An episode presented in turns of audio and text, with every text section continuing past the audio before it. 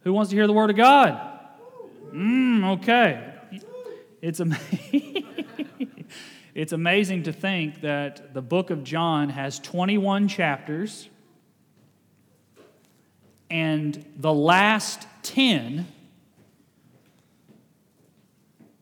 are about the last week of Jesus' life and the days after. I'm going to say that one more time. John's gospel has 21 chapters, and the last 10 of them are about the last week of Jesus' life and the days immediately following. Our passage this morning takes place just prior to the Passover meal, and we're in chapter 13. Each and every chapter, each and every verse is jam packed with so much theology, so much precious teaching that we would dare not skip a verse. Because God says that it's written for all of us. 2 Timothy chapter 3 verse 16 says it's profitable for teaching, for reproof, for correction, for training in righteousness that the man of God may be complete equipped for every good work, which means that we come to this text every single week because it's God breathed and our souls need it. So please, if you will, turn your Bibles like needy people to John chapter 13, verses 1 through 20. John chapter 13, verses 1 through 20. And then once you're there, stand up.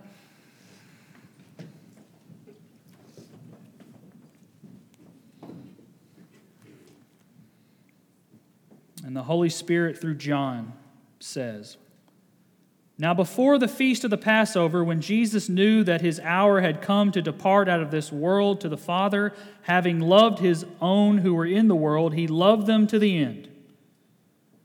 During supper, when the devil had already put it into the heart of Judas, Judas Iscariot, Simon's son, to betray him, Jesus, knowing that the Father had given all things into his hands, and that he had come from God and was going back to God, rose from supper he laid aside his outer garments and taking a towel, tied it around his waist. Then he poured water into a basin and began to wash the disciples' feet and to wipe them with the towel that was wrapped around him. He came to Simon Peter, who said to him, Lord, do you wash my feet? Jesus answered him, what, I'm, what I am doing you do not understand now, but afterward you will understand. Peter said to him, You shall never wash my feet. Jesus answered him, If I do not wash you, you have no share with me.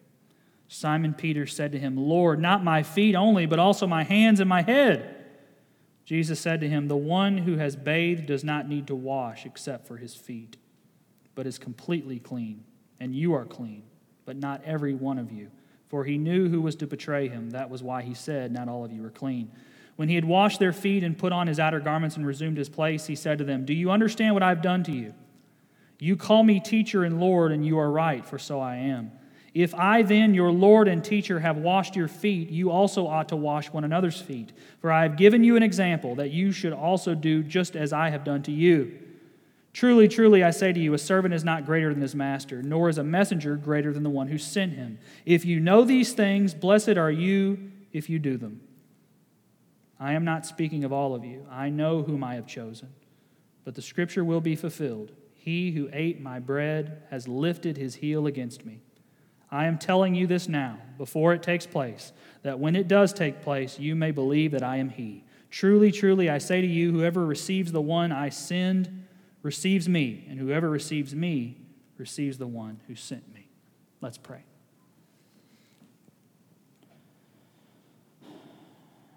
Father, um, open our eyes this morning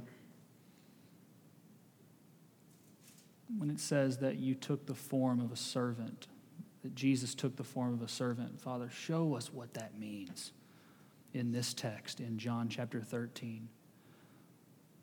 Father, show us the beauty of justification. Show us the beauty of being clothed with righteousness as sinners. Father, teach us this morning what it means to wash feet. And all these things we ask in your precious Son's name. Amen. You can be seated. In 1755, just after the Great Awakening, there was a revival that occurred amongst some Baptist churches in the South in a place called Sandy Creek, North Carolina. Under the leadership of a guy named Shubal Stearns, Sandy Creek experienced exponential growth, and Sandy Creek Baptist Association actually sent out scores of missionaries, and many scholars believe that today that Baptist revivalism as we know it today really started in Sandy Creek. What also made Sandy Creek very distinctive is their belief that along with believers' baptism and along with the Lord's Supper, that they were also called to observe foot washing. Once a month or once a quarter, they got together and they washed each other's feet. And their reasoning was pretty clear. They believed that John chapter 13 was such an important event in Jesus' ministry it was something that he commanded his disciples to do, and thus it was something that the church should practice regularly. So, starting today at Haynes Creek, we're going to start washing each other. No, I'm just kidding. I'm not going to do that. the reason I tell that story is the fact that Sandy Creek did get one thing right.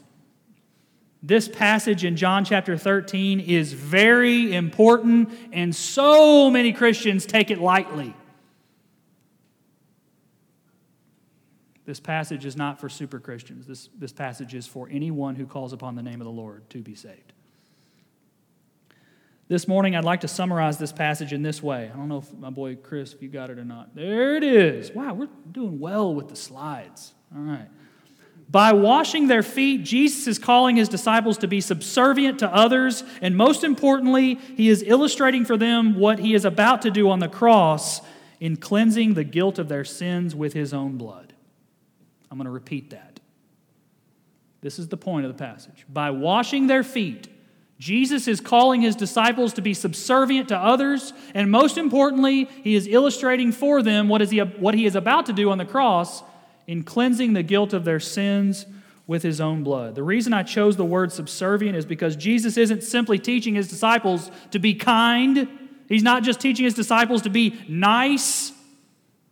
He's not just teaching his disciples to be generous, he's, just, he's teaching his disciples to be subordinate to other people. And there's something about washing feet that is really humiliating. And in first century Palestine, when people wear sandals and they walk on dirt roads, you better believe those feet that Jesus is washing are disgusting. And this is nothing short of servitude. This is what slaves do. Not what kings do. This isn't what royalty does. This is what servants do. And yet in verse 5 it says this Then he poured water into a basin and began to wash the disciples' feet and to wipe them with the towel that was wrapped around him. This is so shocking, so startling, so out of the ordinary that look what Peter does. What, look at Peter's reaction in verses 6 through 8. He came to Simon Peter, who said to him, Lord, do you wash my feet?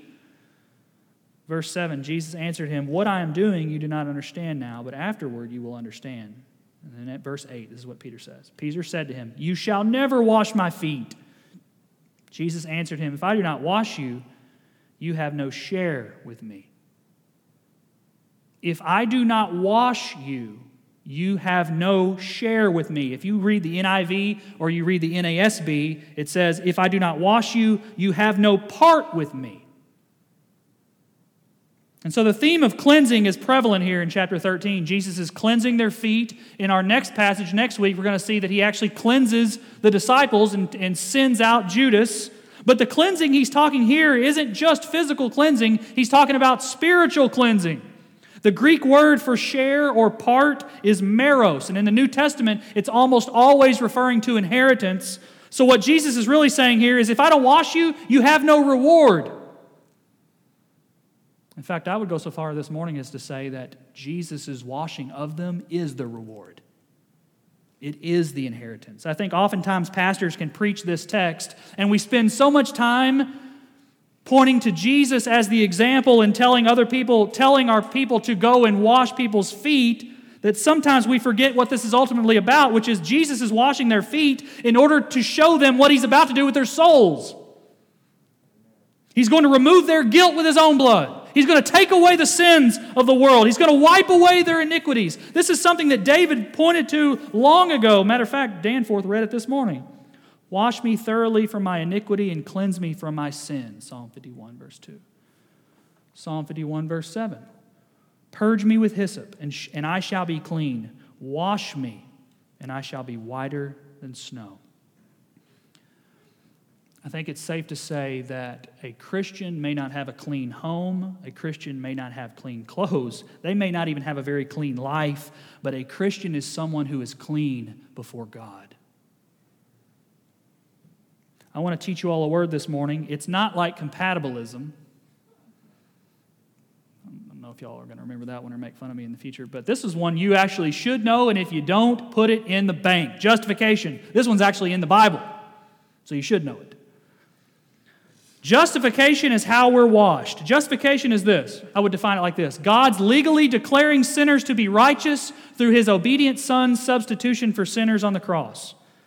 Now, stop there. As I just read that, I'm just thinking before I go on. I want to read that again because that is the essence of the gospel.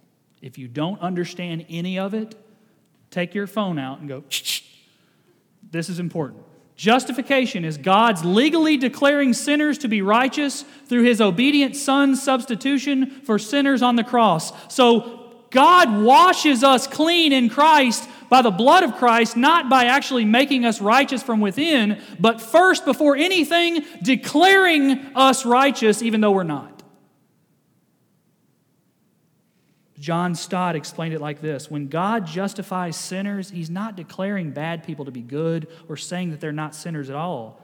He's pronouncing them legally righteous, free from any liability to the broken law, because he himself, in his Son, has borne the penalty of our lawbreaking.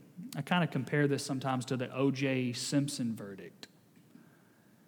Um, depending on who you were, you either thought he was innocent or guilty. But let's assume he was guilty, like I think most of America thought he was. Whether he was or wasn't, the judge declared him what? Innocent. And when you step before the judge at Judgment Day, you're going to have more guilt on you than OJ did ever. And he's going to say, are you covered in the blood? Do you believe in the gospel? No, he's not. He's going to say, Why should I let you in? And you shouldn't have an answer that starts with me. Your answer should be faith in Jesus. And that is the only way the judge says you're declared innocent. So when Jesus says, Let me clean you, what he's really saying is, Let me make you right before God. What he's really saying is, let me take away the stain of your sin and give you my perfect record. When Jesus says, let me clean you, what he says is, let me impute to you my righteousness, and then I'll take your filth.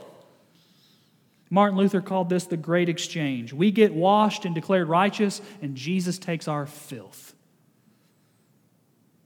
And that is ours by faith, and we call that the gospel.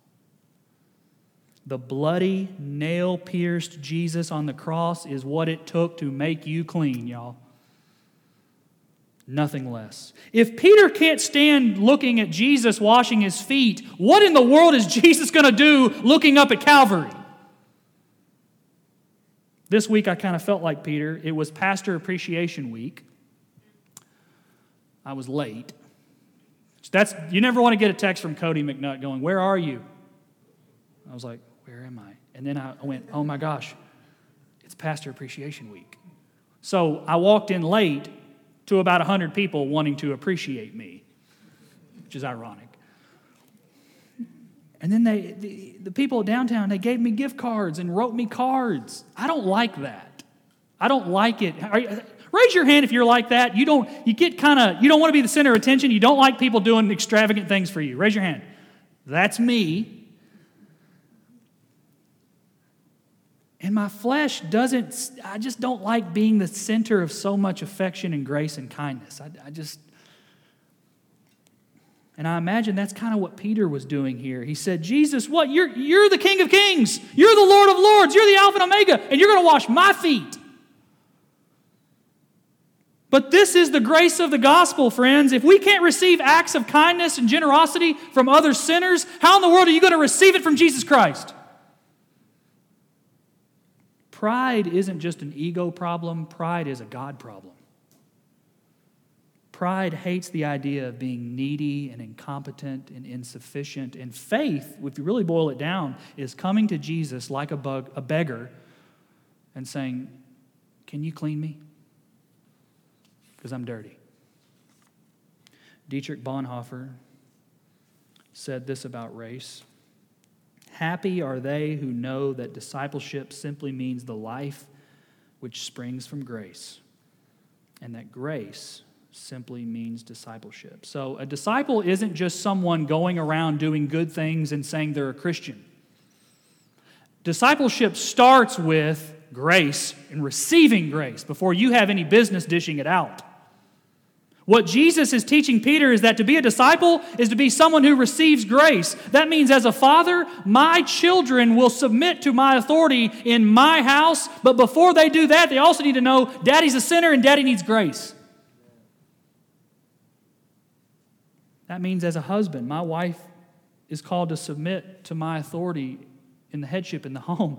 But you better believe Kelly needs to see that I'm the chief of sinners and then I need someone else's grace. As pastor, I am the under shepherd of this little flock. That may not sound very impressive to you. It's the highest calling of my life.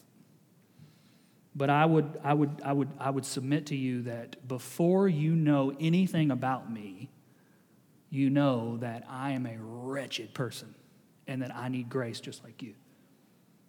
If we can start on that foot, then you'll understand my job as pastor.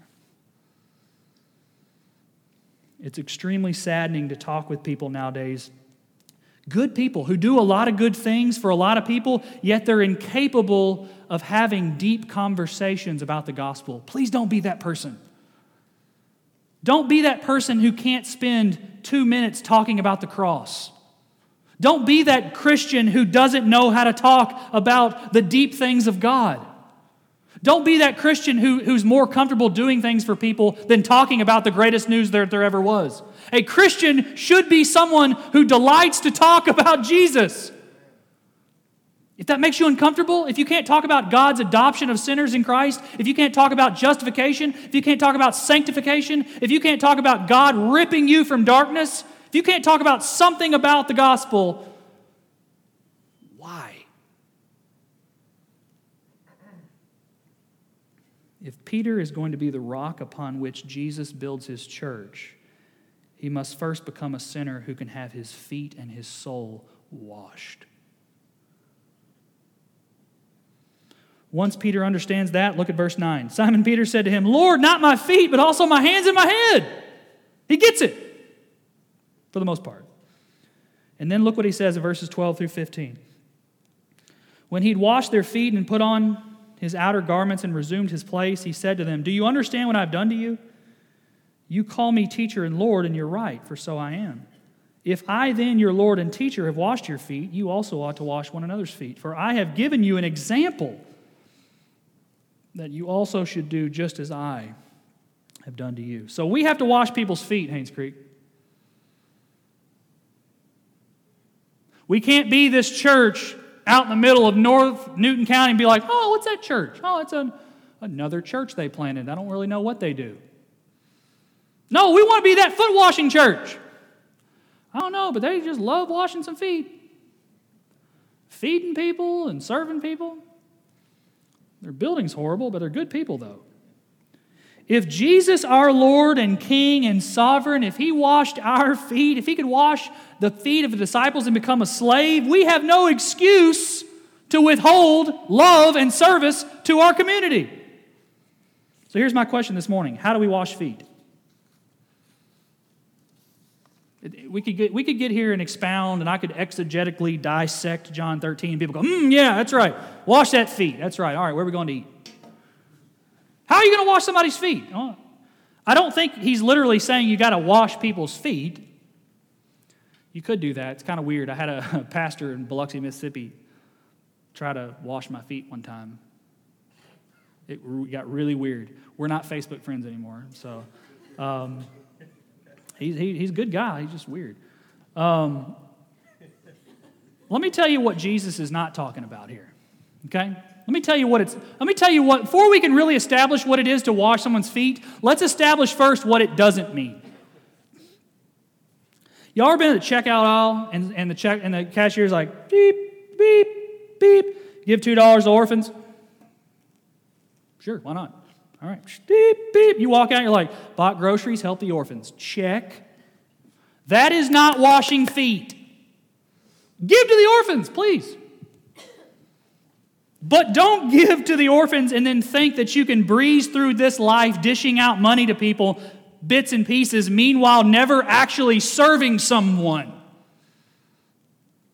Giving your money two bits at a time at the checkout aisle is not washing people's feet, y'all.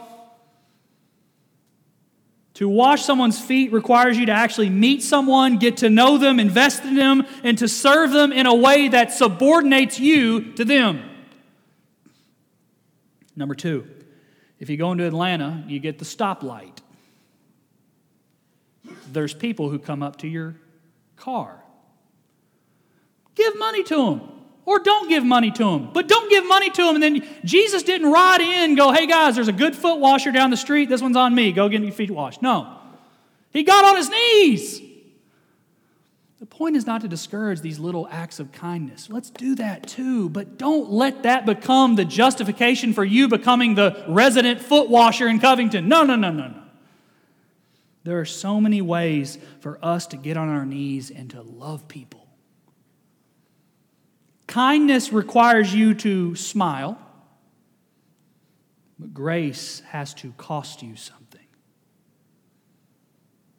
That's Jesus' message here. I'm washing you, I'm cleaning your feet, and I'm going to go to the cross to cleanse your soul.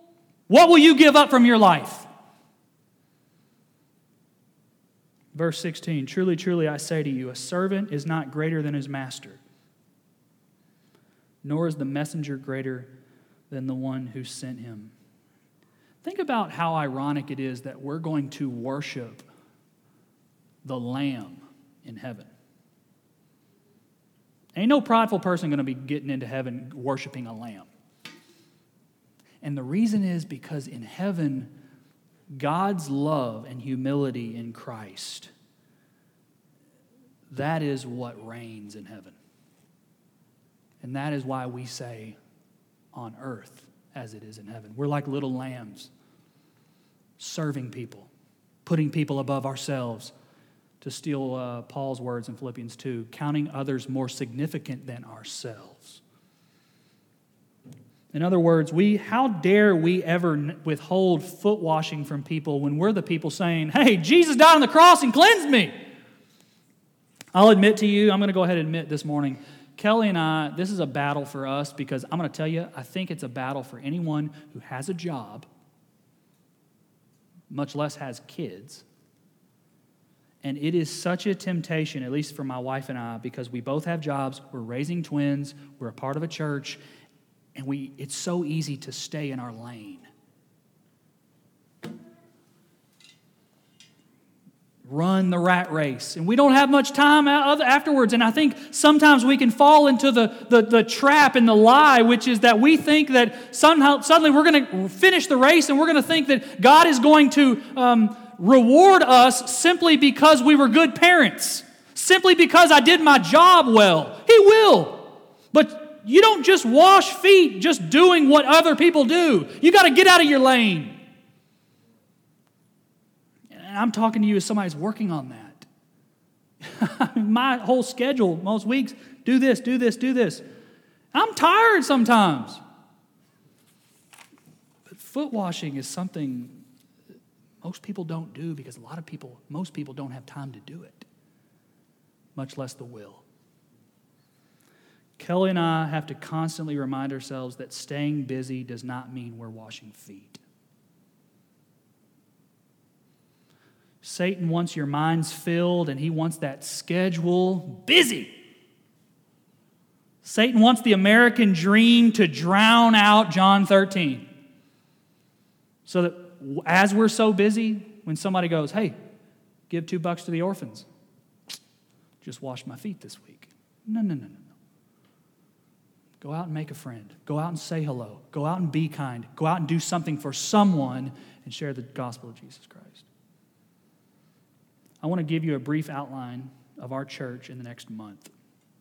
In the next month, Haynes Creek, at Haynes Creek, you can come to Sunday morning and worship and hear God's word preached, worship with the saints. You can go to one of four different small groups to expound God's word, to sharpen one another and grow in Christian community. In two weeks, we're going to serve our local fire department. Chris, what are we doing? Are we doing uh, pork shoulder? And then in three weeks, we're feeding the teachers at Flint Hill. And the reason we're doing those things, the first two, is so that we can grow in the knowledge of being washed by the Lamb. And the reason we're doing the other two is so that we can wash other people's feet having been washed by the Lamb. Do you see how that works? Discipleship is about being washed in the precious blood of Jesus, and we are a people who wash feet in the name of the precious blood of Jesus. This is discipleship, growing in the knowledge of the gospel and going to make disciples in the gospel. And it's all by God's grace. You struggle with one, I know you have to. You either struggle to meditate and to savor the gospel, which says you're clean by the blood of Jesus, or you're someone who has that down, but you really struggle in washing people's feet. Which is it?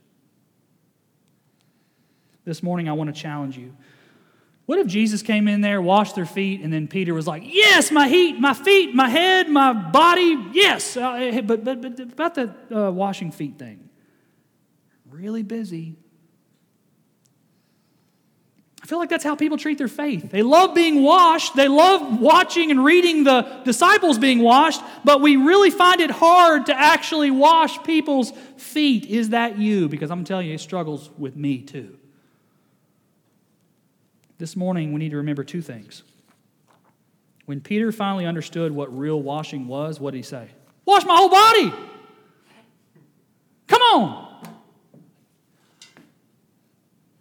And then, number two, when he finally understood what real washing was, he was willing not only to start washing feet, but to die for the man washing his feet. The gospel, hear me, friends, the gospel is about washing dirty people with a spotless lamb's blood. The gospel is about washing dirty people, wretched people, with a spotless lamb's blood. And that gospel changes people. Has it changed you? Because it will take nothing for you to go home and do the exact same thing you did last week and do it again which it may be a good thing. Or maybe there's some self examination. I need to come back to the Lamb who's washing me and go, wow, I don't think I'm washing people. If it hasn't, I invite you to come, believe in the work of Jesus Christ, and be washed of your sins. And the reason I tell you those things at our church is this church is not just, we don't put these things up every morning, every Sunday morning, and go, hey, come and do churchy things like we're supposed to do. What we're really saying is, Come and wash feet with us. You don't have to do it with us, but for some of you, for most of you, I assume you're like Kelly and I, you're really busy. We're giving you chances to live for something other than yourself. Come do that with us. If you're not, come first to the blood of the Lamb. Let's pray. Father,